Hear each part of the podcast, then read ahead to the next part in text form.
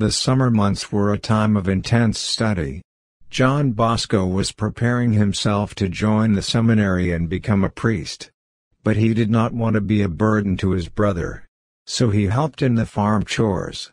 He built a workshop to mend farm tools, and herded cows. Looking after the animals gave him time to read and study.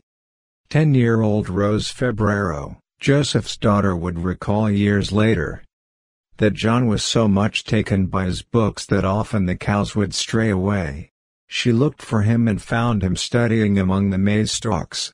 She brought back the straying animals before the farmers could protest and she asked him, Your cows were destroying the crops.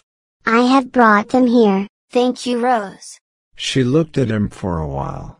Why do you take them to graze, if you don't look after them? I must study Rose. So as I read the book I get carried away. Is it true that you're going to be a priest? Yes, Rose. Then I will look after your cows for you, together with mine.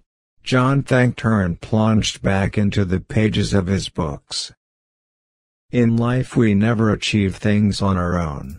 There are so many people who help us, chip in for us and give us the support and love we need. Do we recognize these people?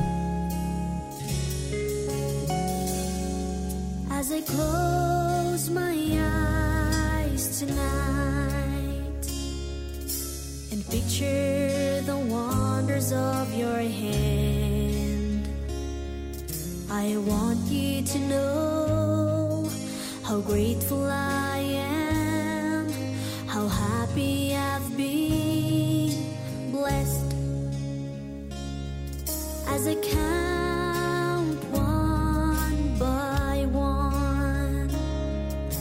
The time I'm in the womb of my mom, I want you to know how thankful I am, the privilege of being blessed.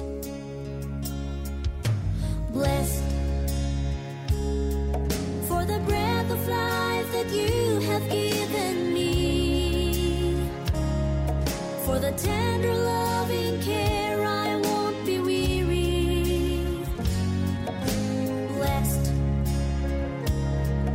for the gentle hearts who looked after me,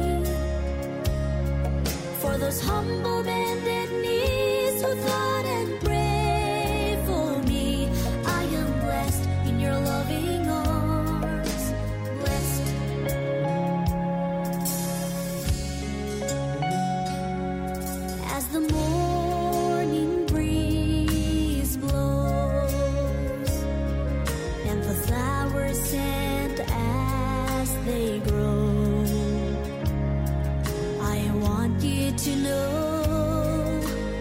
grateful I am, how happy I've been, blessed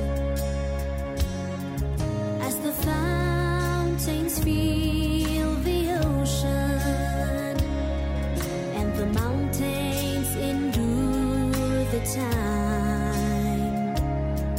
I want you to know